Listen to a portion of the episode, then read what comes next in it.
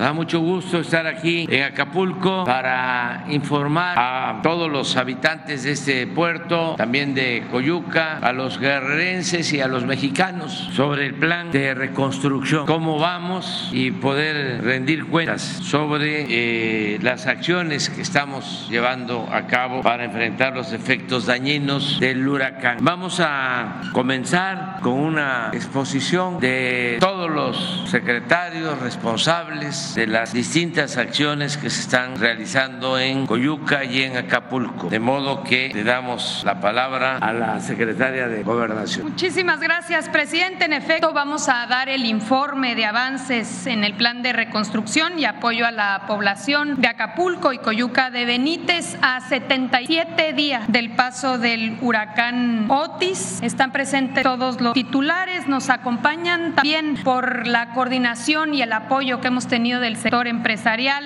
Francisco Cervantes, presidente del Consejo Coordinador Empresarial. También nos acompaña Juan Antonio Hernández, director de Grupo Autofin, René Cruz de la Fundación Inbursa. Hemos tenido muchísimo apoyo y coordinación con el sector empresarial para sacar adelante Acapulco. Hemos concluido prácticamente con la fase de atención a la emergencia y estamos ya en las acciones de reconstrucción. A la fecha tenemos 2,993 funcionarios públicos federales trabajando en Acapulco, esto sin contar las Fuerzas Armadas y la Guardia Nacional, y el gobierno federal ha invertido a la fecha 25,689 millones de pesos. Vamos a pasarle la palabra a la gobernadora del estado, Evelyn Salgado. Adelante. Muchas gracias, secretaria. Muy buenos días a todas, a todos. Con su permiso, señor presidente, quiero iniciar pues dándole la bienvenida nuevamente a esta que es su casa, al hermoso puerto de Acapulco, y por supuesto agradeciendo todo el apoyo otorgado al pueblo de Guerrero. En estos meses, sin duda, pues ha quedado demostrado el gran amor de este gobierno por nuestra tierra y el compromiso humanista de la transformación con las y los guerrerenses. En primer término, con respecto a la reactivación turística, informamos que se mantiene en operación 127 hoteles, esto implica 4,534 habitaciones que ya son habilitadas en nuestro puerto. Estos 127 hoteles están distribuidos, 57 en la parte del Acapulco tradicional, 54 en la zona dorada, 8 en Diamante y 8 en Pie de la Cuesta. En próxima semana, durante el mes de febrero, vamos a tener la reapertura del Hotel Puerto Marqués, del Palacio del Mundo Imperial y otros hoteles que sin duda pues van a aumentar la oferta hotelera de la zona Diamante, de la zona tradicional. También se abrirán nuevos restaurantes, comercios, lo que también en cuanto a la oferta hotelera significa una proyección para marzo de 6,700 habitaciones. Seguimos trabajando de la mano de los empresarios, a quienes le agradecemos enormemente todo su apoyo, de los hoteleros, de los restauranteros, comerciantes, de todo el sector empresarial e industrial, a quienes agradecemos la confianza para seguir invirtiendo en este maravilloso puerto. Así, por supuesto, pues como el compromiso también que han mostrado en estos últimos meses y que hizo posible una extraordinaria temporada vacacional. Por supuesto, agradecer el apoyo invaluable de mis compañeras y compañeros gobernadores, del pueblo de México, que fue tan solidario, de las instituciones nacionales e internacionales que han hecho posible este gran avance. En cuanto a la reactivación económica y comercial, en general informar que se encuentran en operación 241 de los principales comercios del puerto, incluyendo tiendas de autoservicio y consumo más importantes, supermercados y tiendas de conveniencia. Y también pues apertura de bancos, y a esta lista se agrega Financiera de Bienestar, que ya cuenta también con todos los servicios. Gracias a esto queremos decirle que Acapulco cerró el año con una ocupación del 87%, lo que significó una derrama económica de 548 millones de pesos, la afluencia turística de casi 74,000 habitantes que pudieron disfrutar de nuestras hermosas playas, por supuesto el espectáculo de pirotecnia que este año lo denominamos una luz de esperanza, una tradición en este maravilloso puerto que no se podía perder y que esta última edición fue muy especial y un éxito total. En cuanto a la limpieza de las calles y vialidades, decir que entre las distintas dependencias de los tres niveles del gobierno hemos atendido la recolección recolección de escombros y basura en las calles y vialidades tanto de Acapulco como de Coyuca de Benítez, logrando recolectar 700.420 toneladas de basura, escombro y material de arrastre, lo que equivale a 87.720 camiones de volteo y 1.432 kilómetros lineales. Esto fue gracias al esfuerzo de servidores públicos, de los jóvenes construyendo el futuro, del pueblo de México, que nos ha ayudado muchísimo, y pues es importante mencionar que esta es una tarea de todos los días. Vamos a continuar trabajando con la limpieza de Acapulco hasta terminar con el 100% de la limpieza en las colonias y en las calles de estos municipios, tanto de Acapulco como de Coyuca de Benítez. Con referencia a las personas fallecidas y a los esfuerzos de búsqueda de personas, como recordarán, se realizó un programa emergente que permitió la localización de 1.620 personas que no habían tenido ningún tipo de contacto con sus familiares, y de acuerdo con las cifras oficiales de la Fiscalía General del Estado, el número de fallecidos se mantiene en 52, de los cuales 46 ya fueron entregados a sus familiares. Continuamos también con las labores de búsqueda. Agradezco a todas las instituciones que están 100% comprometidas con esta importante labor.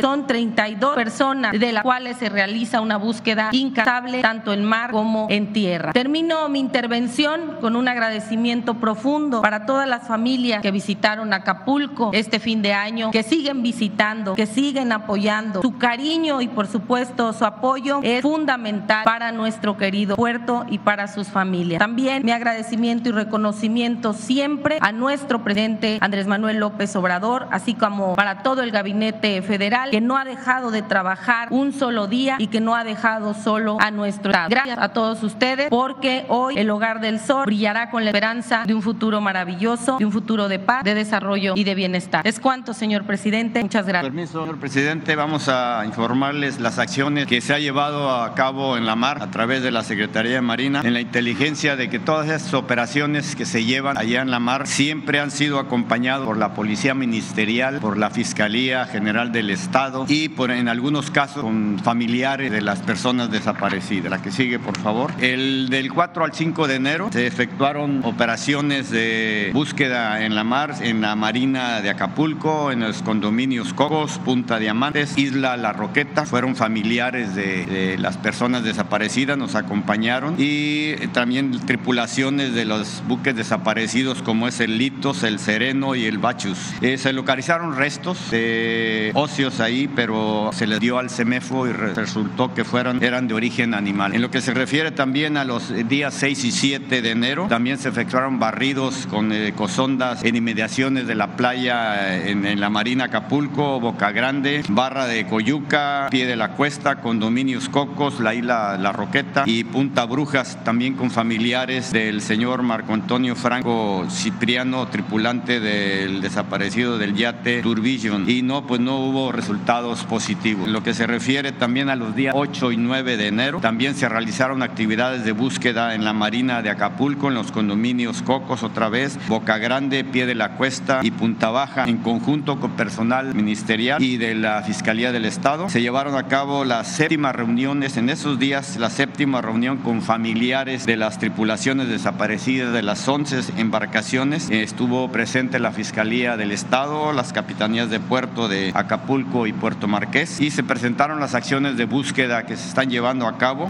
para la localización. La que sigue, los equipos que se han empleado para este tipo de búsqueda, podemos verlos ahí, son drones submarinos 5, ecosondas multigas 2, embarcaciones con ecosondas de monohaz, son 7 embarcaciones, buzos 70, y a la fecha ha habido 2.430 inmersiones. Los lugares que se pueden ver en verde es los lugares donde se han estado buscando, y los puntos azules son los lugares, las embarcaciones que se han localizado. En Acapulco se estima que se extraviaron 438 embarcaciones, en Puerto Marqués 20, en total 458, de las cuales se han localizado 74 en Acapulco y en Puerto Marqués 21. En lo que se refiere a embarcaciones con personas desaparecidas, son 15, se han encontrado 11, se siguen buscando 4, personas desaparecidas a la fecha 24, y cuerpos recuperados a la fecha han sido 17. La que sigue, esta es una nueva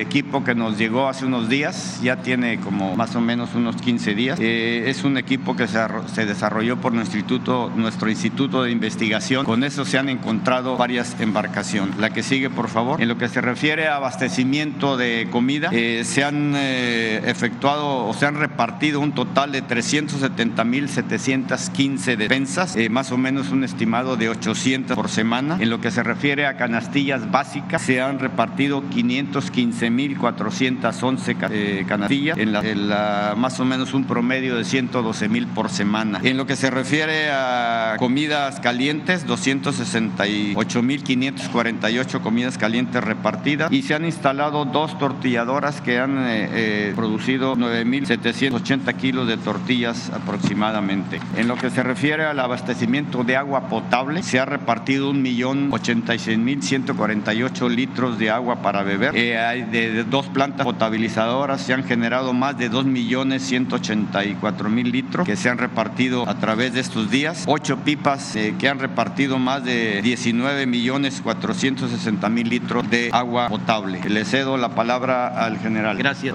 Con su permiso, señor presidente. Bien, continuando con el informe, en lo que es el personal que tenemos aplicando el plan DN3, plan Marina y el plan de la Guardia Nacional, permanecen los 24,712 elementos. De ellos son 14,712 del Ejército, de la Fuerza Aérea y Marina, y 10,000 de la Guardia Nacional, apoyados con aeronaves, con embarcaciones, maquinaria pesada, plantas potabilizadoras y pipas de agua. La Guardia Nacional, estos 10,000 elementos, también continúan su trabajo de patrullaje, control de tránsito y seguridad a las colonias de aquí de Acapulco, a instituciones bancarias, casetas de cobro, centros comerciales, estaciones de gasolina y también a las dependencias que están participando en lo que es la reconstrucción de Acapulco.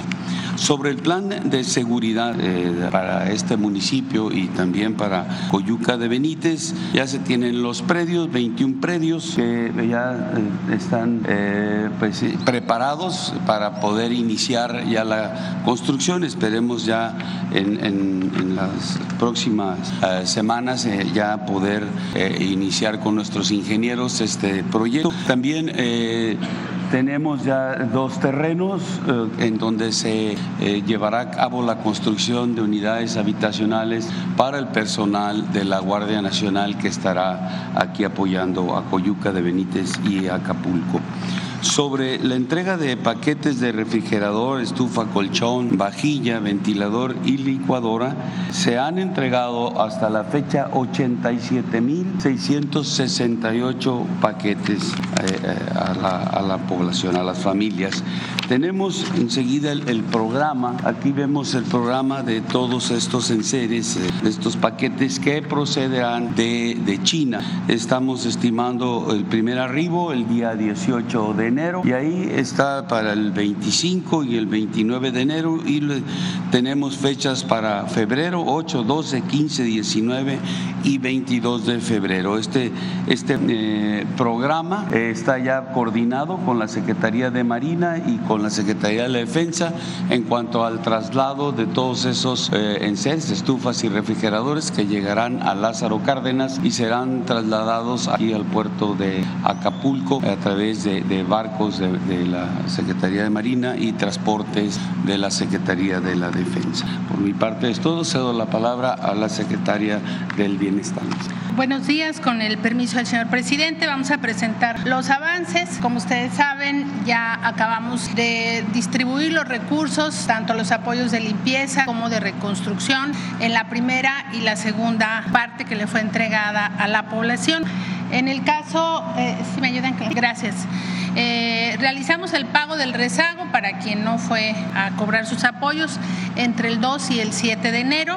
También les informamos que vamos a mantener abiertos los 29 módulos de la Secretaría de Bienestar en un horario de 10 de la mañana a las 5 de la tarde, por quien todavía quiera hacer algún trámite en la gestión de los apoyos, y mantendremos 2 módulos para atender a los todavía rezagados que salió su apoyo y que no han ido a recibirlo. En Acapulco será en el módulo del Centro de Convenciones y en Coyuca en el módulo del Mercado Municipal. municipal para quien no ha cobrado aún, pero está ya emitido su pago. Como ustedes saben, adelante, pues las personas ya han estado trabajando de manera muy intensa en su reconstrucción.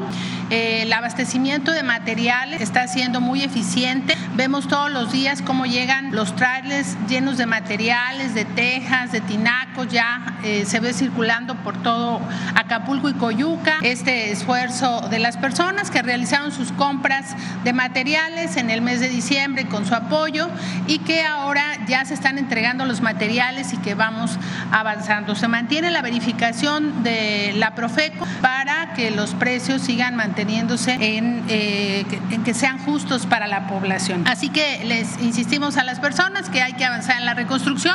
Vamos la próxima semana a iniciar una revisión de los avances de cada una de las viviendas para garantizar que esta reconstrucción se lleve a cabo. Por otro lado, el día de hoy se está dispersando el apoyo para productores del campo, campesinos que perdieron su cosecha en la zona rural, y también el apoyo para pescadores. En suma, vamos a beneficiar a 34.609 personas con una inversión de 259.5 millones de pesos. Así que el día de hoy, quienes ya tienen una cuenta, una tarjeta del Banco del Bienestar, que es la mayoría, ya estarán recibiendo el día de hoy esta dispersión. Y para quienes todavía no tienen esta tarjeta, que son aproximadamente 6.000 personas, hacia el fin de semana se les va a convocar para que acudan a la mesa de pago. Adelante, seguimos trabajando en el apoyo a la reactivación económica, como aquí se ha informado. Los hoteles fundamentalmente de 1, 2 y 3 estrellas han estado levantándose, fueron quienes más tuvieron apertura para el fin de año. De 261 hoteles hemos tenido ya una reunión con ellos el día lunes para informarles cómo sería la mecánica de los créditos. Ya visitamos el día de ayer a los primeros 66 para hacer la gestión de este crédito, es el 25% del total, y se están ofertando estos créditos entre 30 y 100 mil pesos, y para quien tenga una capacidad de pago superior hasta los 300 mil pesos. Se darán 4 meses de gracia y 20 meses para pagar. Adelante. Y bueno, continuamos con el apoyo de Infonavit, de Foviste, del Issste y de Fonacot para primero hacer el pago de los seguros que tienen tanto las personas de Infonavit y Foviste. Se están levantando los reportes de daños y también se están entregando apoyos emergentes a estos afiliados, y también tanto el Issste como Fonacot siguen ofreciendo los préstamos sobre nómina. Es cuanto, presidente. Con su permiso, señor presidente. Adelante, siguiente lámina. Bueno, en materia del programa de proyectos de reconstrucción se sigue manteniendo la meta de 1.364 acciones con un monto de inversión entre todas las instancias de 8.567 millones de pesos al día de hoy. En la siguiente lámina tenemos un total de acciones por parte de la Secretaría de 138 acciones, son 115 en Acapulco, tenemos 23 acciones en Coyuca de Benítez con un monto de inversión de 350 millones de pesos. El inicio de las obras serán a finales de enero, principios de febrero, y estaremos concluyendo en el mes de junio y principios de julio. En la siguiente lámina, por favor, tenemos lo que corresponde a los avances en relación a los trabajos que se han efectuado con las propias comunidades. Tenemos una acción a través del Programa de Mejoramiento Integral de Barrios, pero tenemos 137 acciones de obra comunitaria. Son obras que se están diseñando, planeando y ejecutando con las propias comunidades. Al día de hoy ya se conformaron para esas 137 obras 85 comités comunitarios. Estaremos buscando la apertura de las cuentas bancarias al 25 de enero con Banjército. Hemos ya platicado con ellos, estaremos trabajando la próxima semana para poder abrir las cuentas a los 85 comités comunitarios, y a principios de febrero estaríamos arrancando las obras en su totalidad. Muchísimas gracias, sería cuanto. Con su permiso, señor presidente. La primera instrucción que recibimos inmediatamente después de la ocurrencia del huracán Otis fue restablecer la red de distribución de agua potable tanto a los municipios de Acapulco y de Coyuca. Esto lo trabajamos coordinadamente con el gobierno del estado y el gobierno municipal. Se restableció el servicio con 3,835 litros por segundo, un caudal mayor al que se tenía antes de la ocurrencia del huracán. Se llevaron también tareas de limpieza y desasolve de la red de drenaje en 54,930 metros lineales. Se desalojaron 116,279 metros cúbicos de agua estancada o cisternas o zonas que quedaron inundadas después del huracán Otis. También se llevó la limpieza y desasolve de 11,285 metros de ríos y arroyos en Acapulco. En lo que se refiere a Coyuca, se restableció también el servicio de agua potable. Se desasolvó la red de drenaje en 6,235 metros lineales y se llevó a cabo la limpieza y desasolve de 970 metros de ríos y arroyos. La siguiente, por favor.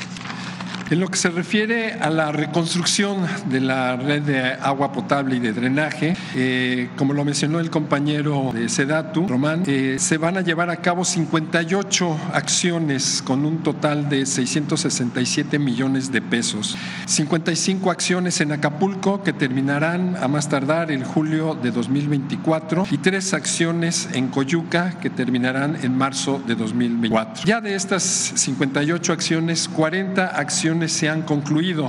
Se trabajó en las captaciones, 7 captaciones, en las líneas de conducción e interconexiones de la red de agua potable en 5 líneas, 3 tanques de almacenamiento se rehabilitaron, se también rehabilitaron 23 estaciones de rebombeo para llegar a las partes altas del municipio de Acapulco, 9 acciones en proceso, tenemos 2 de detección y de reparación de fugas, captaciones también, seguimos trabajando en las principales captaciones, una línea de conducción, 2 tanques de almacenamiento, se están reconstruyendo 2 que se colapsaron durante la ocurrencia del huracán, 2 estaciones de rebombeo y un colector. Y en este año llevaremos a cabo 9 acciones, una de detección y reparación de fugas, líneas de conducción, plantas de tratamiento y colectores. Como vemos en el plano, lo que se refiere al abastecimiento de las principales fuentes de abastecimiento, Papagayo 1, Papagayo 2 y Lomas de Chapultepec, ya están cubiertas totalmente. Y como decíamos, con una producción de 153% del servicio de antes de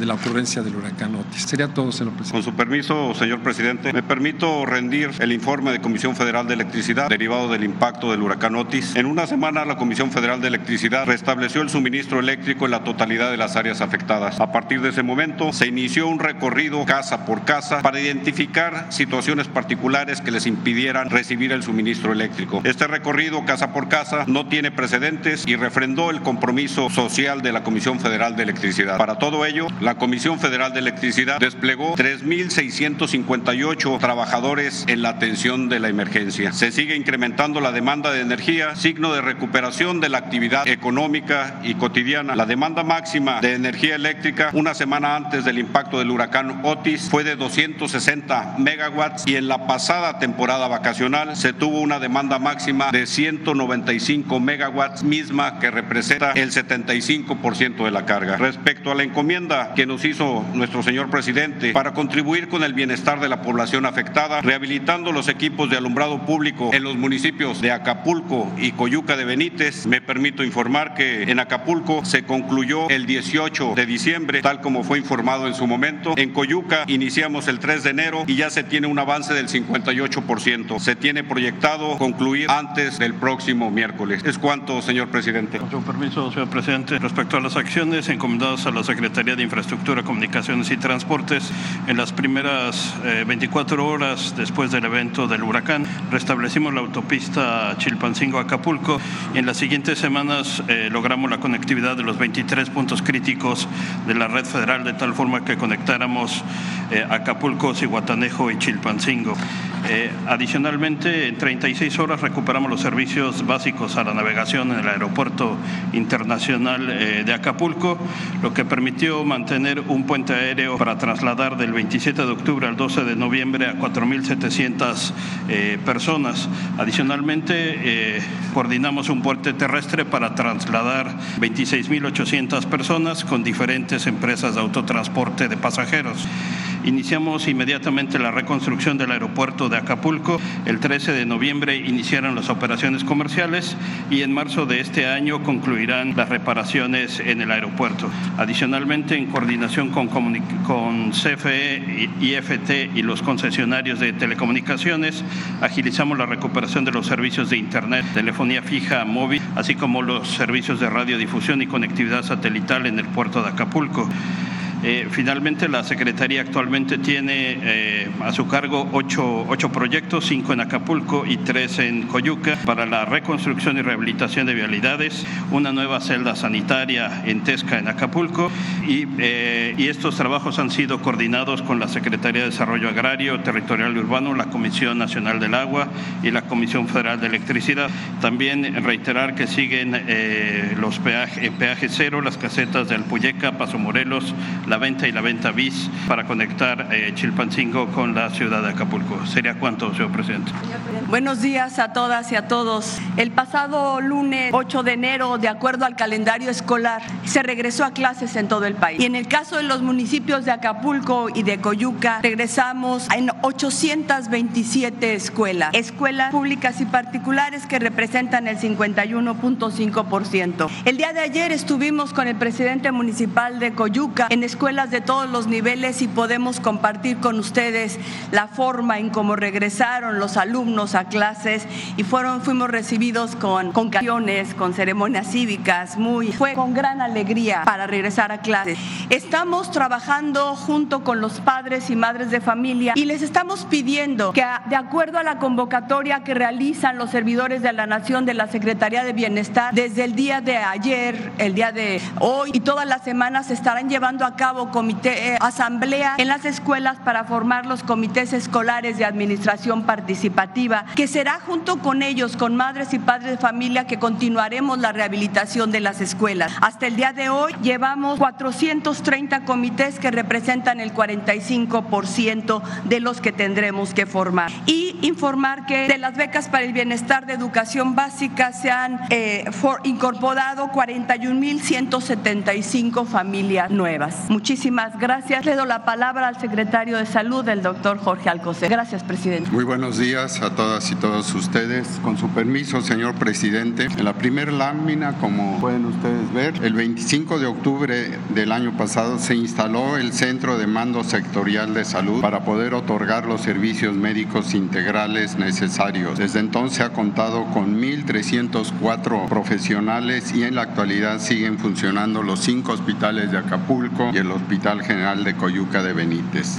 También contamos con 135 unidades de primer nivel, 119 centros de salud y bienestar, 5 clínicas del Seguro Social y 11 clínicas del Issste. Con ello, hemos podido otorgar 169.496 atenciones médicas y 208.034 acciones de enfermería, entre otras. Quiero destacar que el Instituto de Cancerología, que fue afectado, ya reinició sus actividades otorgando 1.042 sesiones de radioterapia y 804 de quimioterapia. Ya se han realizado cirugías 412 y 1.412 y 4.613 sesiones de hemodiálisis. En la siguiente imagen podemos apreciar que en cuanto a la infraestructura, el restablecimiento a mediano plazo comprende 119 centros de salud con una inversión de 97.697.392 pesos,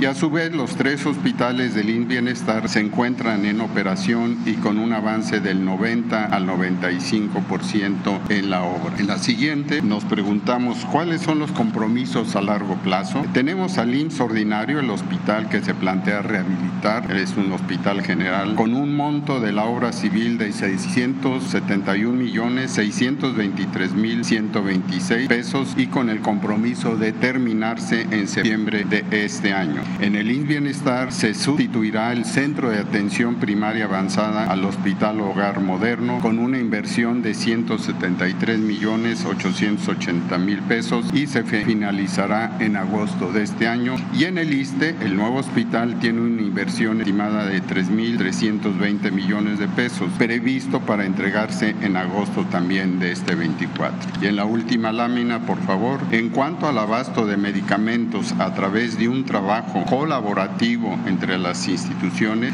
se mantiene en 99.5% los medicamentos en el IMSS ordinario y se han surtido 66 claves oncológicas, 20 claves por parte del IMSS ordinario y 46 por el organismo público descentralizado. Esto permitió, como ya señalé, que el 8 de enero se volviera a proveer de quimioterapia en el Instituto Estatal, y además se mantiene el abasto del 95% en los centros de salud. Es cuanto, muchas gracias. Con su permiso, señor presidente, buenos días.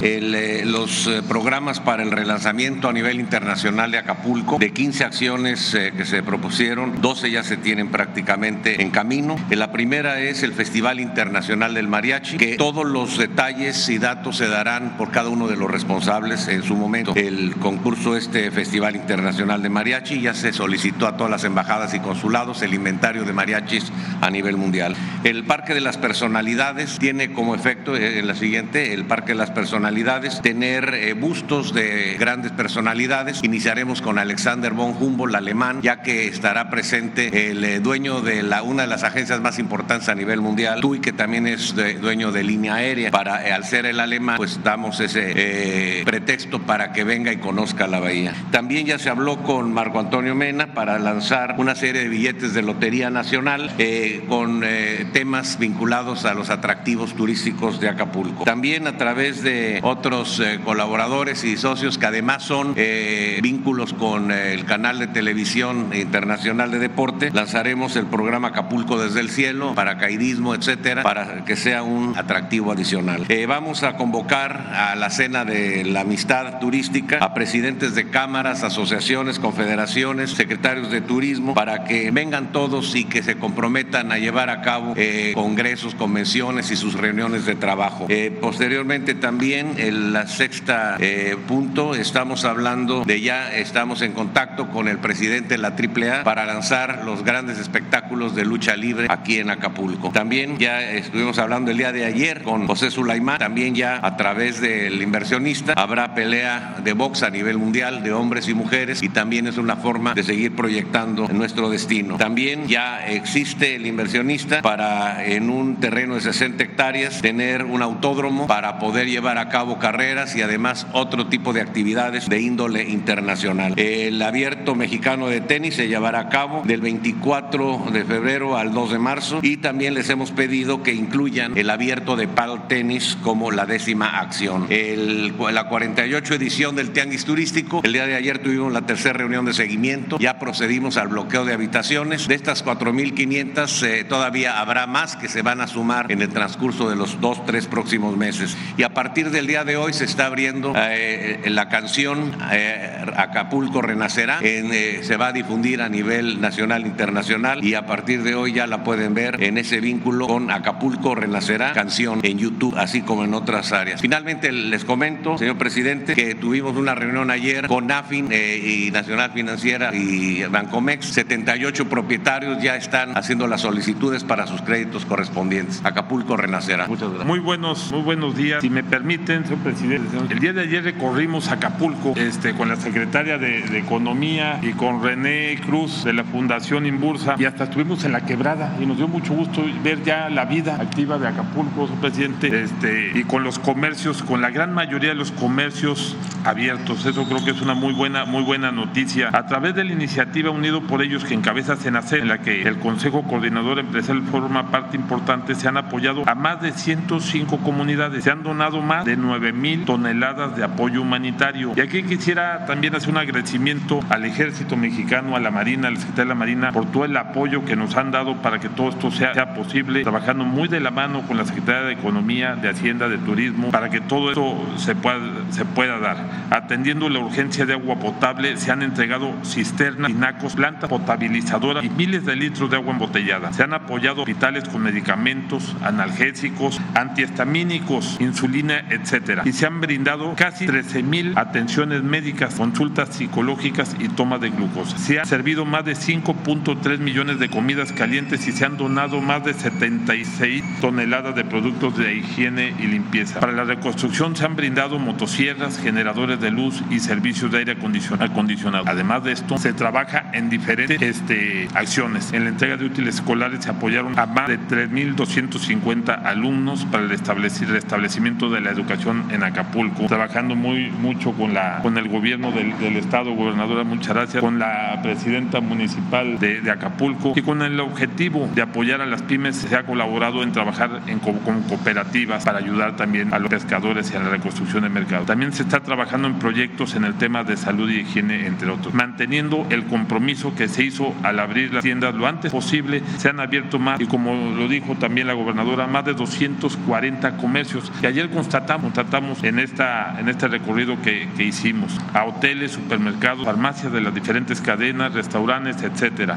En el sector asegurador se activó el plan de atención a catástrofes para atender con celeridad a sus asegurados afectados por el huracán Otis. Hasta el momento el sector ha priorizado la evaluación urgente de daños y generación de anticipo de pago, prioridad en las indemnizaciones, cobertura de daños por el huracán en las pólizas de auto y flexibilidad en el proceso de pérdidas totales de auto. Las aseguradoras han brindado atención y anticipos y pago a los asegurados en los procesos de evaluación urgente a 14.830 viviendas, evaluaciones expeditas a 13.097 vehículos, anticipo de pago por 1.729 millones de pesos a 98 hoteles y atención expedita de siniestros a 3.704 pymes, centros comerciales, restaurantes, entre otros. La coordinación con las autoridades de diversas acciones ha sido fundamental, como lo mencionaba hace un ratito, para poder apoyar de manera importante. En las reuniones que hemos tenido, presidente, convocado por usted para esto, hubo el compromiso de 3.000 habitaciones para marzo, y ya vamos en más de 4.300 habitaciones. Este es un número que rebasa el compromiso en las fechas que hicimos. Y para finalizar, estamos trabajando, y también es un compromiso que hizo con el presidente por el interés que tiene de que todos los hoteles de todos los tamaños funcionen, y también hicimos un recorrido para eso, y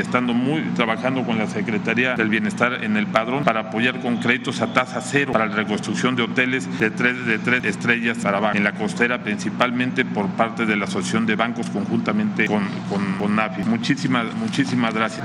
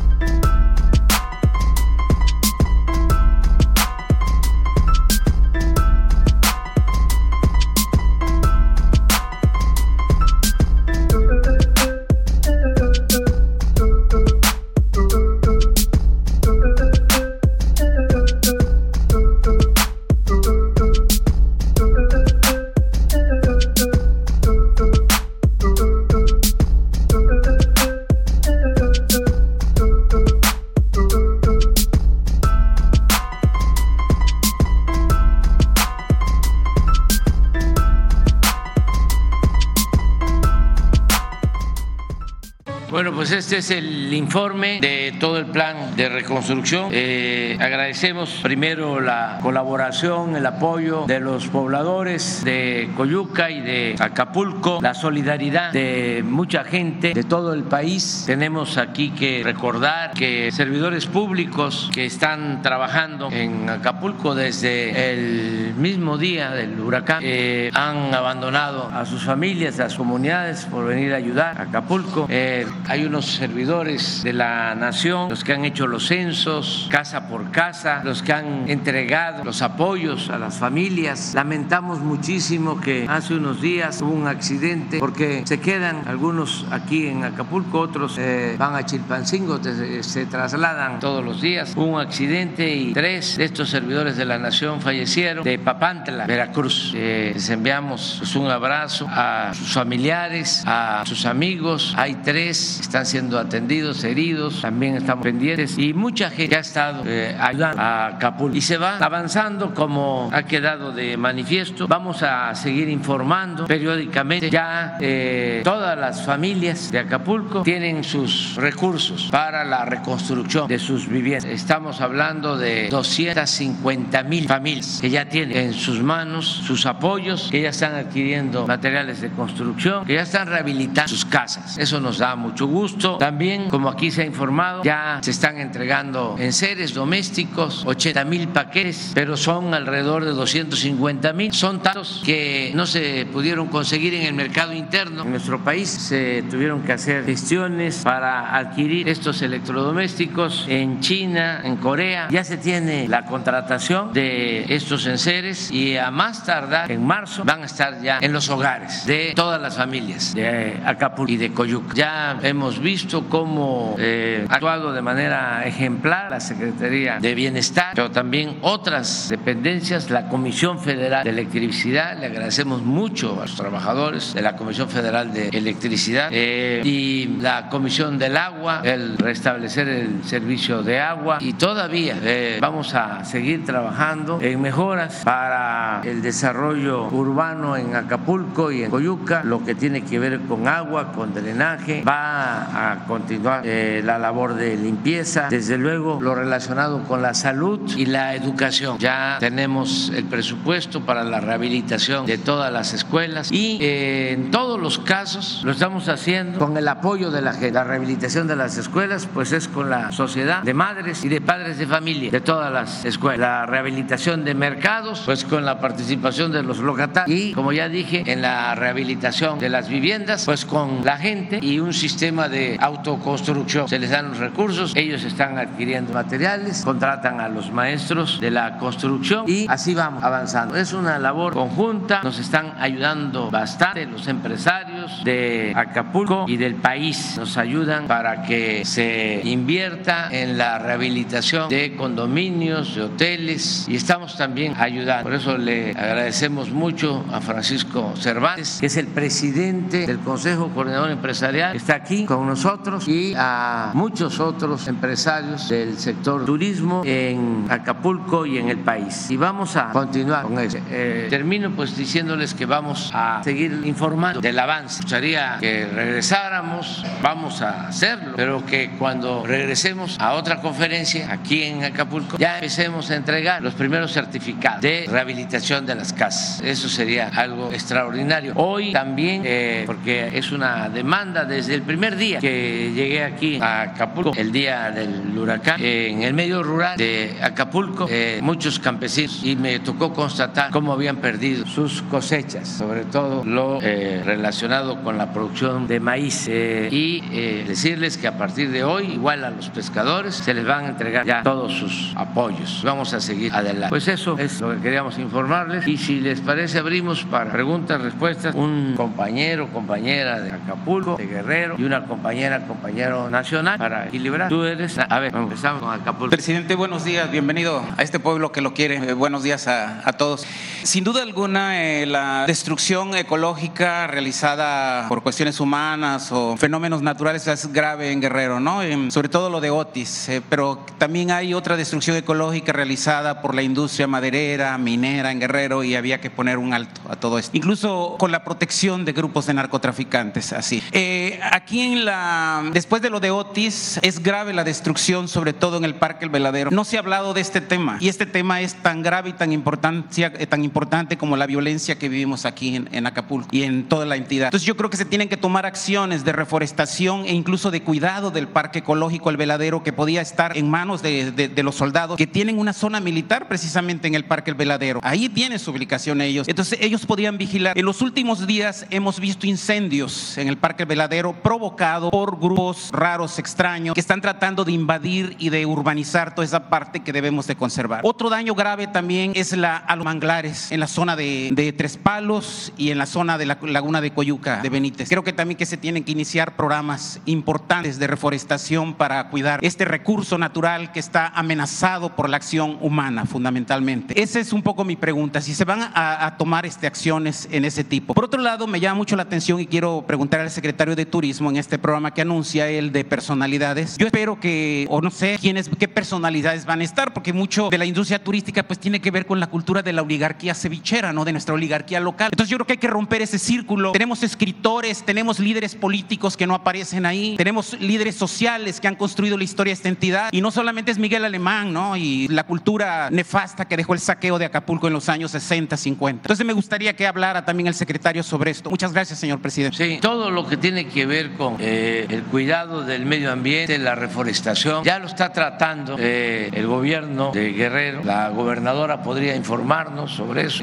¿Mande? Sí, pero Evelyn podría informarnos. Y acerca de los actos para promover a Acapulco, podría también informarnos Miguel para dar respuesta. Gracias, presidente. Con mucho gusto, Misa. Bueno, un saludo a todos nuestros compañeros periodistas. Por supuesto que la reforestación es una de las acciones principales. Hemos estado ya trabajando en nuestro pequeño o gran pulmón verde como es el Parque Papagayo. Por supuesto que el Parque Veladero también lo es. Este viernes incluso vamos a sostener una reunión con la Secretaría de Bienestar, el programa Sembrando Vida, Semarnat, Semaren, grupos ecologistas y ambientalistas que están dispuestos a apoyarnos, a seguir sembrando pues todos estos árboles de nuestro querido puerto, de la región, y por supuesto que es un tema que tenemos en la agenda de manera prioritaria. Entonces vamos a estarles informando el día viernes sobre la agenda que se tiene tanto ecológica, ambientalista y el cuidado que se tiene para estos dos grandes pulmones de nuestro querido puerto. Sería cuanto. Gracias. En el caso de este parque o lugar, hemos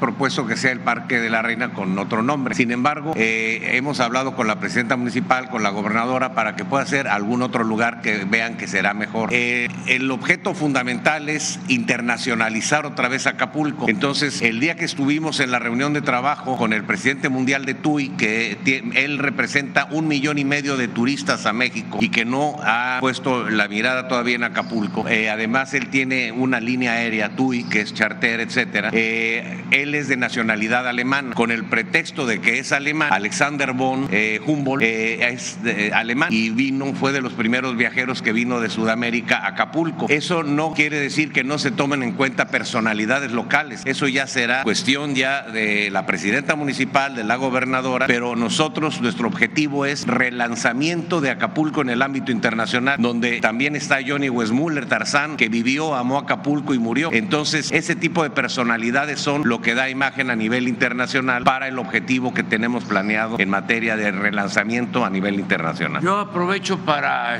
recordar que de aquí de Acapulco es un gran escritor, José Agustín, que está ahora malito, que le deseamos que se recupere. Él vive en Morelos. Para los jóvenes tiene textos importantísimos, tiene un libro, son 2 tomos, La tragicomedia.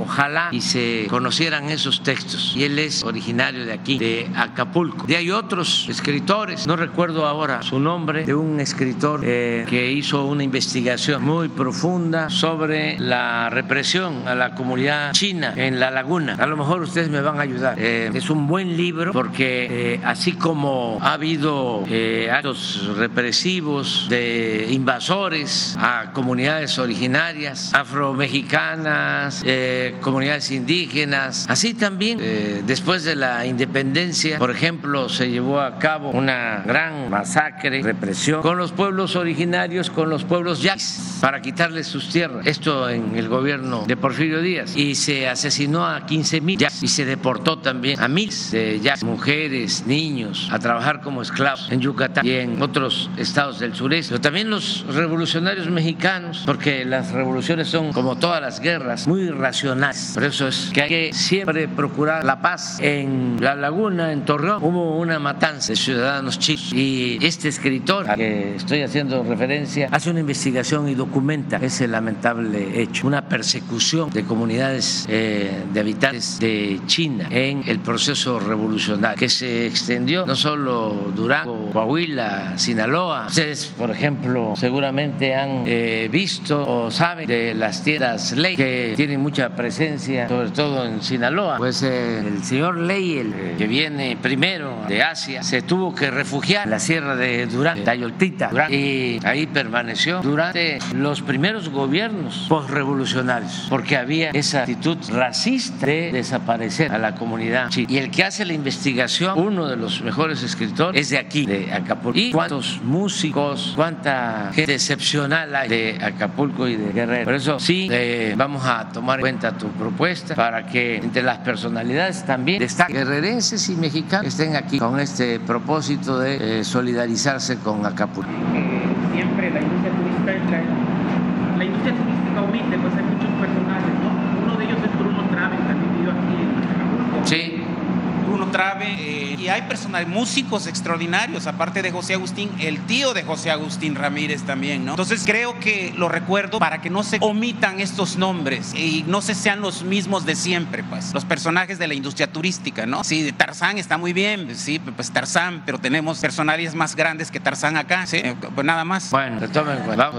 Buenos días, presidente. Preguntarle dos temas. El primero de ellos, se destapa a Jorge Álvarez Maynes como aspirante a la presidencia, ¿qué opinión le merece? Y el segundo tema es si tiene algún reporte de mexicanos afectados por esta situación que está ocurriendo en Ecuador. Bueno, no tenía información sobre esta nominación, designación, elección del precandidato del Movimiento Ciudadano. Tiene todo el derecho de participar, es legal, es constitucional. Todos los mexicanos tenemos el derecho a votar y a ser votados, y lo celebro que tengan candidato el partido del Movimiento Ciudadano. En el caso de lo que está sucediendo en Ecuador, expresamos nuestra solidaridad, nuestro apoyo al pueblo de Ecuador, a su gobierno, y desde luego que reprobamos estas actitudes vandálicas, la violencia, el querer imponerse con el uso de la fuerza.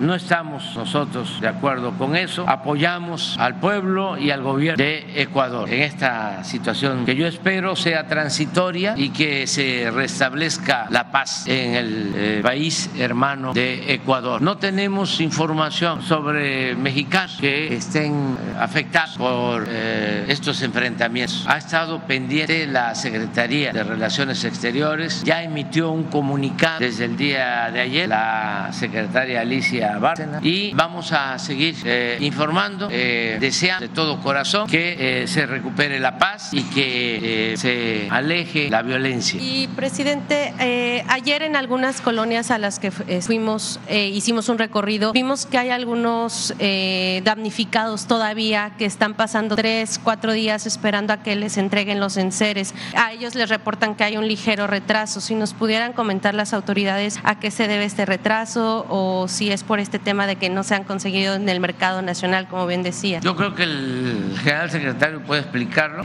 Tiene que ver con la falta de los electrodomésticos, por eso la compra en China, en Corea, pero lleva tiempo. Sin embargo, ya se han repartido miles de paquetes. Lo estamos hablando, ojalá y lo internalicemos, de alrededor de 250,000 hogares. Son 250,000 estufas, 250,000 refrigeradores. Es un paquete, en serio. Si no acudimos a Asia, no hubiésemos podido contar con estos electrodomésticos. Nos pasó algo parecido en Tabasco. Fueron menos los damnificados cuando las inundaciones, y nos llevó casi un año entregar todos los paquetes con menos damnificados. Entonces ahora, como ya tenemos esa experiencia, dijimos no, vamos a actuar de otra manera. Yo personalmente, en un encuentro que casualmente se llevó a cabo en San Francisco sobre países de Asia-Pacífico, le pedí al presidente de Chile que nos ayudara, y lo están haciendo. Y fue a China y fue a Corea la secretaria de Relaciones Exteriores, Alicia Bárcena, con un un equipo de técnicos de la Secretaría de la Defensa para hacer la compra de estos materiales. Y ahora les va a explicar el general cuándo van a llegar,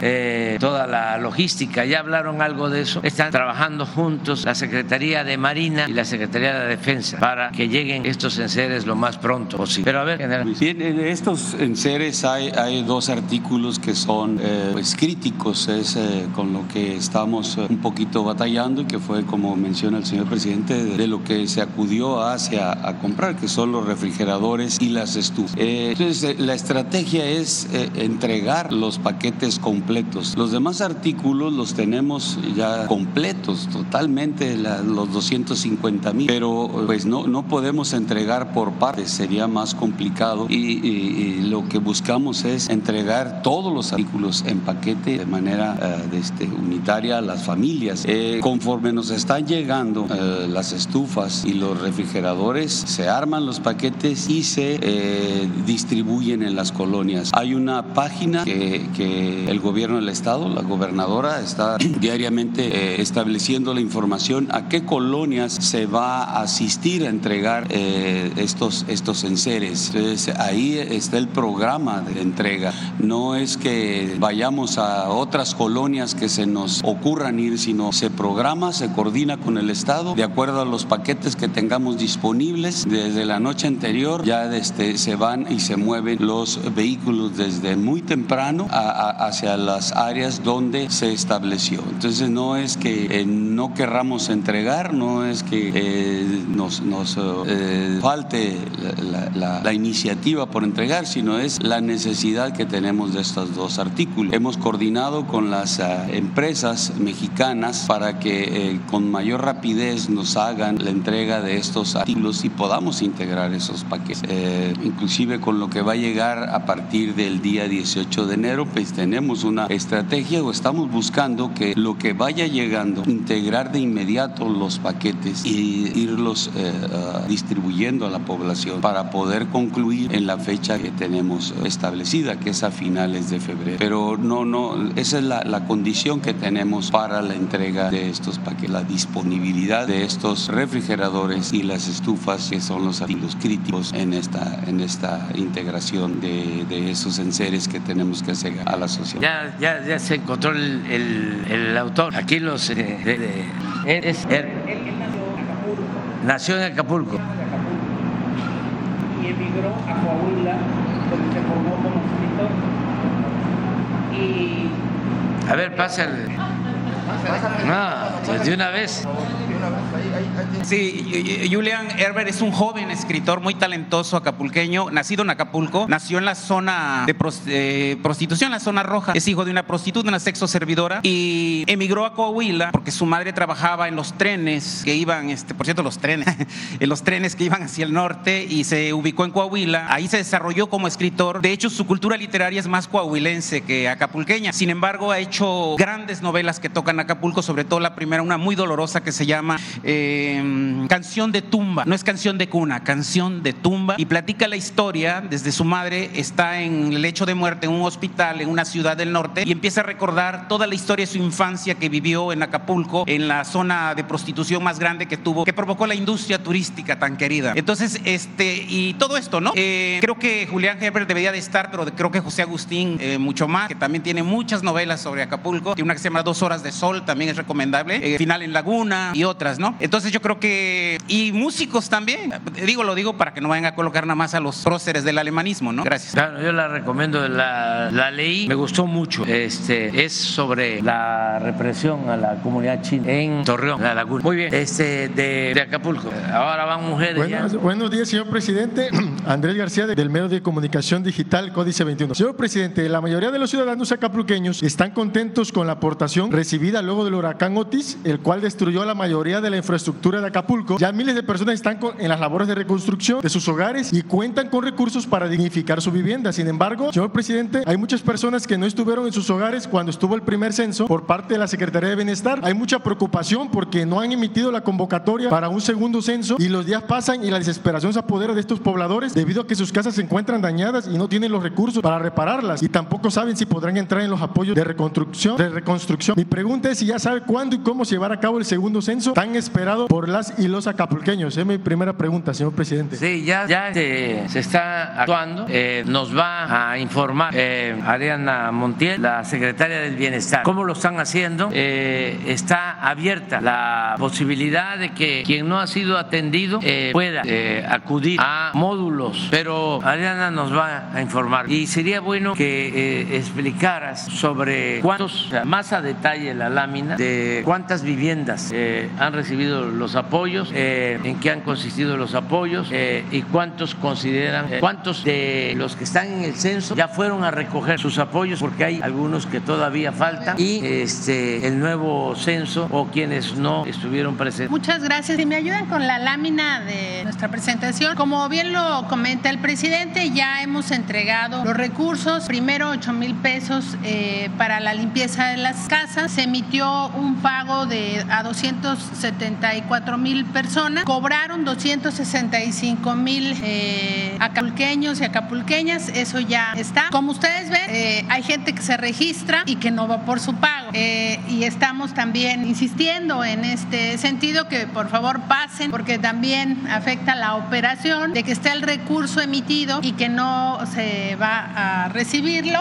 265,000 personas, como ya les dije, ya recibieron su limpieza. Eso ya está. Ha sido muy útil porque la primer parte era limpiar las viviendas y que se estuviera en condiciones sanitarias en lo individual en cada una de las colonias. Después, en el caso de vivienda y local, emitimos 322,000 apoyos y han recibido el primer pago de reconstrucción 313,753 personas. También nos faltan algunos de ir a recibir su apoyo, y en el caso del segundo pago de reconstrucción son 312,787. Entonces todavía también nos falta que personas vayan a recibir este apoyo. Por eso, como les informaba, destinamos el módulo del centro de convenciones aquí en Acapulco y el del mercado municipal en Coyuca para que puedan ir quienes no han pasado a recoger su apoyo. Lo concentramos en uno solo porque de otra manera tendríamos al Banco del Bienestar y a la Guardia Nacional esperando que lleguen algunas personas, entonces ya está concentrado para que también ustedes nos ayuden a comunicar y a insistirle a las personas que ahí están sus redes. En el caso de las personas que manifiestan no haber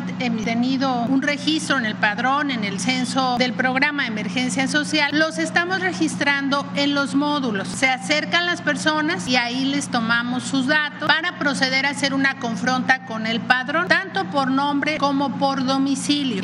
Una vez que esto sucede, les hacemos una llamada para hacernos de toda la información, y a partir del lunes vamos a enviarles su mensaje para decirle día, hora y lugar de la próxima semana en el que se empezará a pagar. También decirles que hemos estado atendiendo a distintos sectores de Acapulco, como los guías de turistas, como los informadores de hoteles, como la gente que vende en la playa, y de tal manera que quienes nos han manifestado esta inquietud la hemos atendido. También, por ejemplo, ahora que hemos estado hablando con los hoteles de 1, 2 y 3 estrellas, algunos nos manifestaron que faltaba algún registro. El apoyo de reconstrucción es independiente del crédito, entonces tienen acceso a los dos, y ya que estamos haciendo la visita a los hoteles, si algo faltó, se registra también. De tal manera que se cumplirá la palabra del presidente, como aquí lo ha dicho él, que se va a atender a todos quienes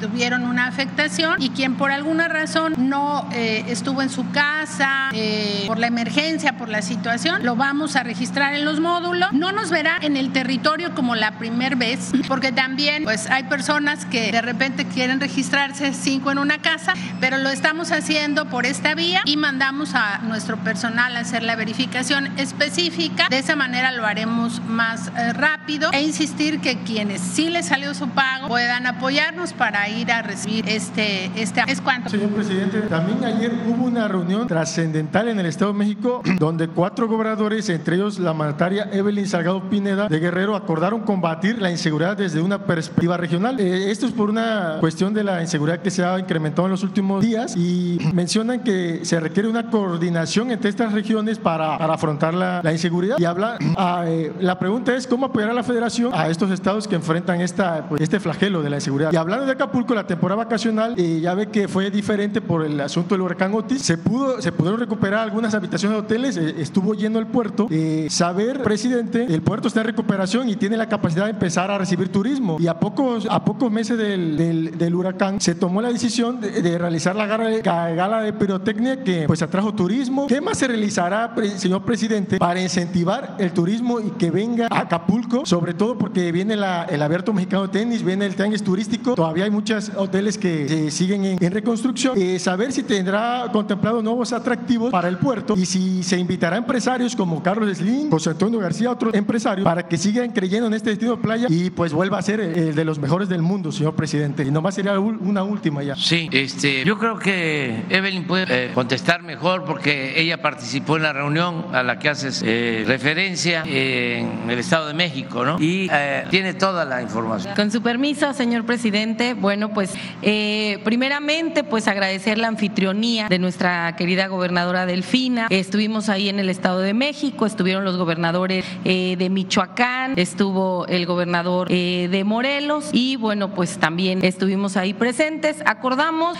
un centro coordinador de operaciones interestatales para la región de la Tierra Caliente. Nosotros compartimos muchísimas cosas, riqueza cultural, histórica, pero también compartimos estas zonas limítrofes en las cuales pues se requiere una mayor presencia de todos los cuerpos de seguridad. También pues delineamos 5 ejes operativos, fueron el blindaje contra la delincuencia organizada, la seguridad en nuestras carreteras, básicamente todo lo que colinda, por ejemplo en la región norte tenemos colindancia con el estado de Morelos, en la región de la Tierra Caliente con Michoacán con Estado de México. Entonces pues delineamos estas estrategias, el combate a la extorsión, por supuesto, vigilancia de la tala ilegal también en algunos estados y el fortalecimiento de las capacidades de comunicación e inteligencia. Estuvieron presentes los secretarios de Seguridad Pública de estos 4 estados, estuvieron presentes los fiscales, generales, almirantes y bueno, CNI. En realidad estuvo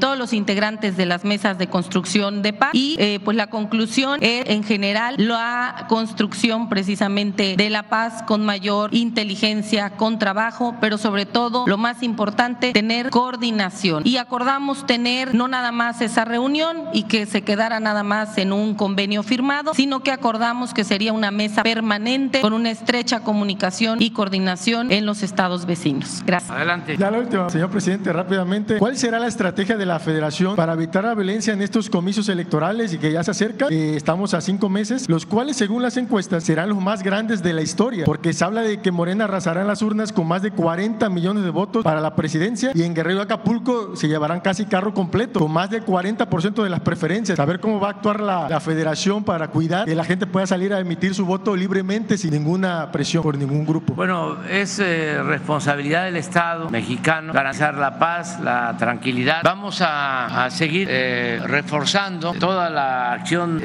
orientada a garantizar la paz en Guerrero y en todo el país. Es importante el que se subraye que vamos a incrementar el número de elementos para la seguridad en Guerrero en más de 10,000 integrantes de la Guardia Nacional.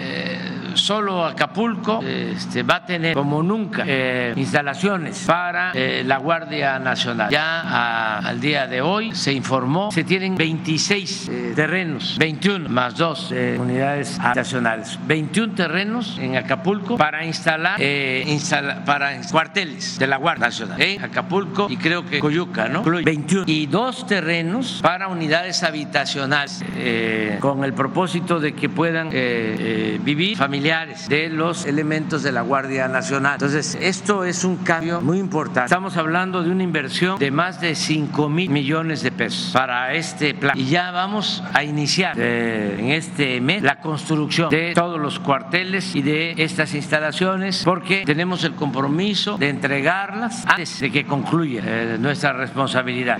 Es decir, antes de septiembre. Nosotros terminamos, en mi caso, termino mi responsabilidad, mi encargo, mi mandato. contrato a finales de septiembre y antes de irme van a estar todas las instalaciones para la Guardia Nacional con los 10.000 elementos de la Guardia Nacional. Este es algo muy importante porque si hablamos del turismo, de la recuperación de la belleza o el disfrute de esta belleza que es Acapulco, pues necesitamos garantizar la seguridad. Es un elemento y lo mismo en todo el estado, porque ahora estaba yo escuchando algunos reclamos, primero de que no atendíamos a Acapulco y ahora de que nada más están atendiendo a Acapulco, pero que hay otras partes de Guerrero que están abandonadas. Pues vamos a atender todo Guerrero, este estado que ha estado marginado, abandonado por mucho tiempo, y digo marginado de los beneficios, marginado de los beneficios del desarrollo, no marginado del desarrollo, porque la gente de Guerrero trabaja mucho y contribuye al desarrollo, pero está o ha vivido marginada de los beneficios de ese desarrollo, que es distinto. Entonces, Guerrero, como Chiapas, como Oaxaca, son los estados que más recursos están recibiendo de la Federación para el Bienestar. Miren, aquí tengo el dato de Guerrero. Son 942.509 viviendas, todo el estado, casi 1 millón de hogares, y beneficiarios de los programas 1.411.000. ¿Qué significa esto? Significa que casi en todos los hogares de Guerrero llega cuando menos un apoyo, una porción aún pequeña del presupuesto público, que es dinero de todo el pueblo. Hay una distribución del ingreso, una distribución del presupuesto como nunca se había visto en Guerrero y en el país. Bueno, Guerrero, Oaxaca y Chiapas tienen este tratamiento especial, y por eso también aprovecho que nos están escuchando también en todo Guerrero y en todo el país, decirle a la gente que nos ayuden, o mejor dicho, que nos sigan ayudando.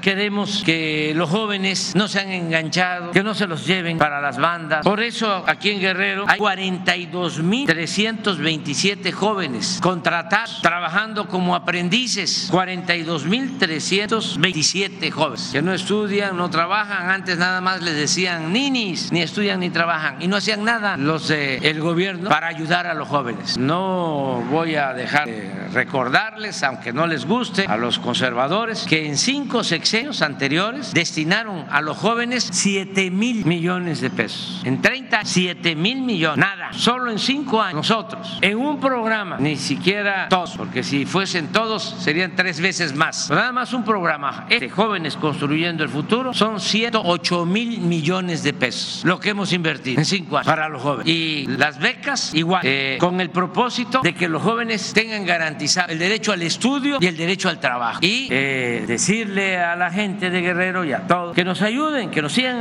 apoyando. ¿En qué? En que la gente mayor, adultos respetables, aconsejen a los hijos, a los nietos, para que no se tome el camino de las conductas antisociales, porque hay la posibilidad ahora. Antes a lo mejor había la justificación de que todo el dinero se lo roban los del gobierno, y si roban ellos, ¿por qué no voy a robar yo? Eso ya no sucede. O nos tienen en el abandono, no hay ningún apoyo, eso ya no sucede. Entonces, ¿por qué hablo de esta manera? Porque afortunadamente son pocas las comunidades, pero hay todavía algunas comunidades en donde se protege a bandas de delincuentes, en donde las bandas de delincuentes tienen sus bases de apoyo, de protección. Eso no se puede permitir, eso no está bien, que eso se revierte, y no dejarse engañar, que ya salimos de ese tiempo en que manipulaban, traficaban con la pobreza de la gente, que entregaban despensas cuando necesitaban los votos, porque ahora también algunas bandas lo mismo, entregan despensas. Estaba yo viendo de que el día de Reyes ahí van a entregar juguetes. Esas son migajas, son dádivas, no son derechos. Todos los mexicanos tenemos nuestros derechos y no hay que dejarnos engañar. Ahora resulta que ya también estas bandas ya están entregando despensas, frijol con gorgojo, y pollos y patos y chivos y borregos, puercos, cochinos, marranos.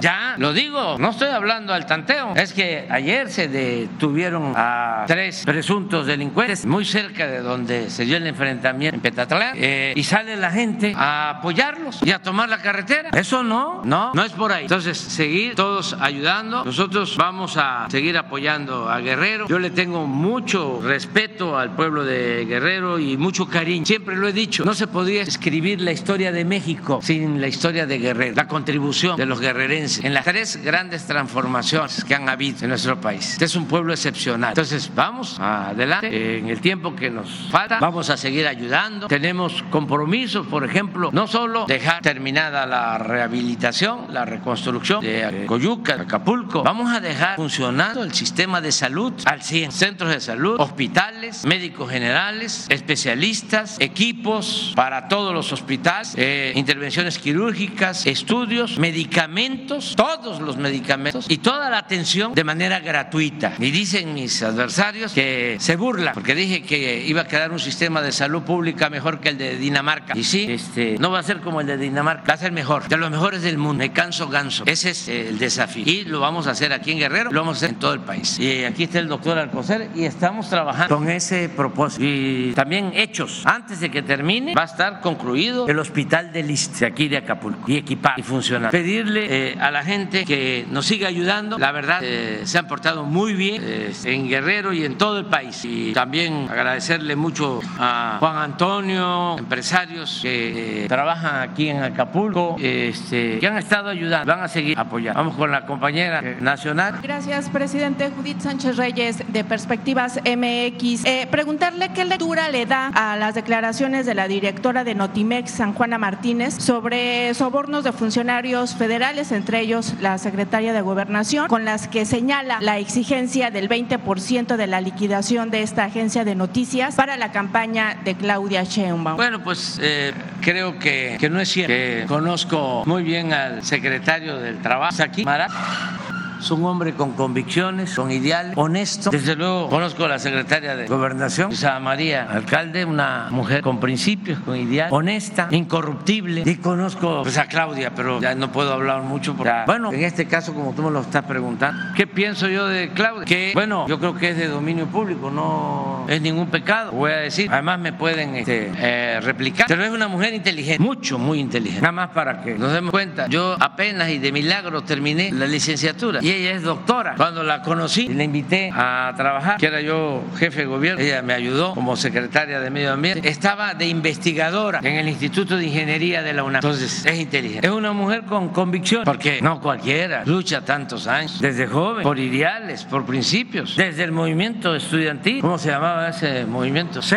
Y honesta. Y miren, hay cosas que no se pueden ocultar en la vida. Hay como 3 cosas que no se pueden ocultar. Ahí se los dejo de tarea a ustedes. Pero sí les voy a decir que hay una que no se puede de esas 3 ocultar, que es el dinero. Entonces es muy sencillo que se investigue lo que tiene Clau y se compare con otros, con otras, y se van a dar cuenta quién es Clau. Entonces yo respeto mucho lo que dice esta compañera, pero no comparto. ¿Hay diferencias dentro de lo que es el movimiento que usted encabeza o a qué se debe estas declaraciones?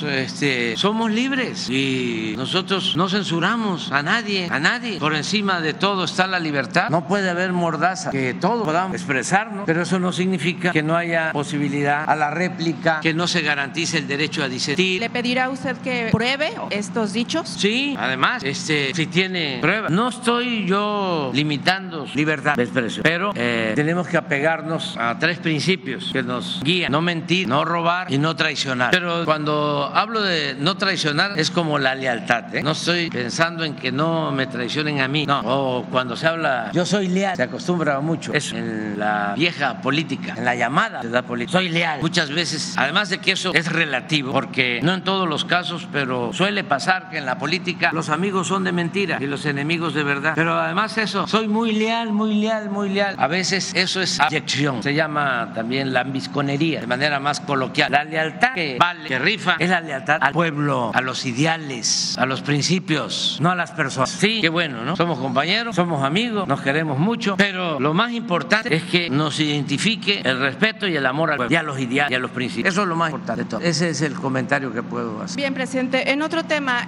pese a que ya se confirmó que la jirafa Benito debe de ser trasladado a otro lugar fuera del Parque Central de Chihuahua debido a que las condiciones climatológicas pues no son las convenientes para esta especie, por cuestiones burocráticas y opiniones encontradas entre la Profepa y la gobernadora Maru Campos, su traslado está siendo incierto, presidente. Este tema, bueno, ya ha venido pues denunciándose desde hace ya algunos meses, sobre todo en los últimos, justamente por las condiciones climatológicas que están poniendo en riesgo a este ejemplar. ¿Qué información tiene usted al respecto? ¿Qué tipo de acciones se van a poder hacer para salvaguardar su integridad? Algo que le corresponde al gobierno del estado, pero nosotros ayudamos. Le voy a pedir a María Luisa Albores que vea este asunto, que se comunique con la gobernadora, si se se necesita apoyo, pueden contar con nosotros. Bien, presidente, y finalmente, no sé si nos pudiera dar un poco más de información acerca de este ataque justamente que se dio en un palenque de aquí de Petatlán, Guerrero, y también si tiene algo,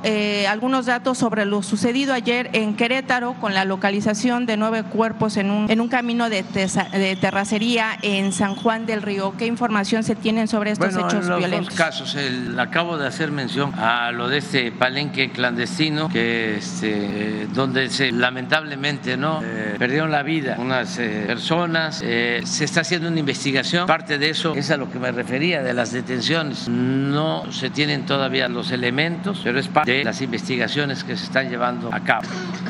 Todo parece que es una confrontación entre grupos, pero se están trabajando la investigación. No adelantemos hipótesis y mucho menos las resoluciones que corresponden a las autoridades. Y lo otro que me preguntaste, sí, eso nos enteramos desde anoche y hoy en la mañana lo trataron en la reunión de seguridad.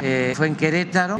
Vamos a tener más información en unas horas más, pero sí está comprobado que perdieron la vida o asesinaron a ¿cuántas personas? 9.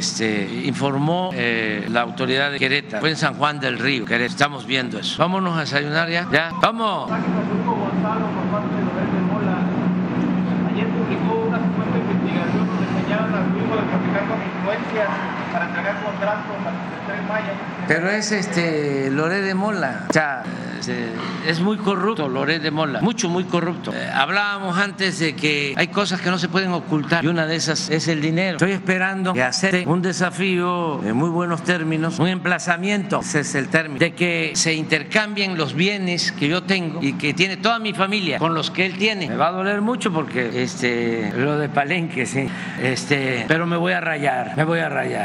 Tiene mucho dinero, nada más que me diga hoy, además lo merecen sus lectores porque todavía hay mucha gente que le cree, nada más que me informe hoy, no más, cuánto gana, porque estoy seguro que gana más de $1 millón de pesos mensuales como periodista. Ya con eso, si nos parece mucho lo que ganan los ministros, $700,000 pesos mensuales, imagínense, $1 millón mensual, es todo lo que está aquí, no le llegan, pero él no les llega a ustedes en dignidad. Bueno, vámonos a desayunar.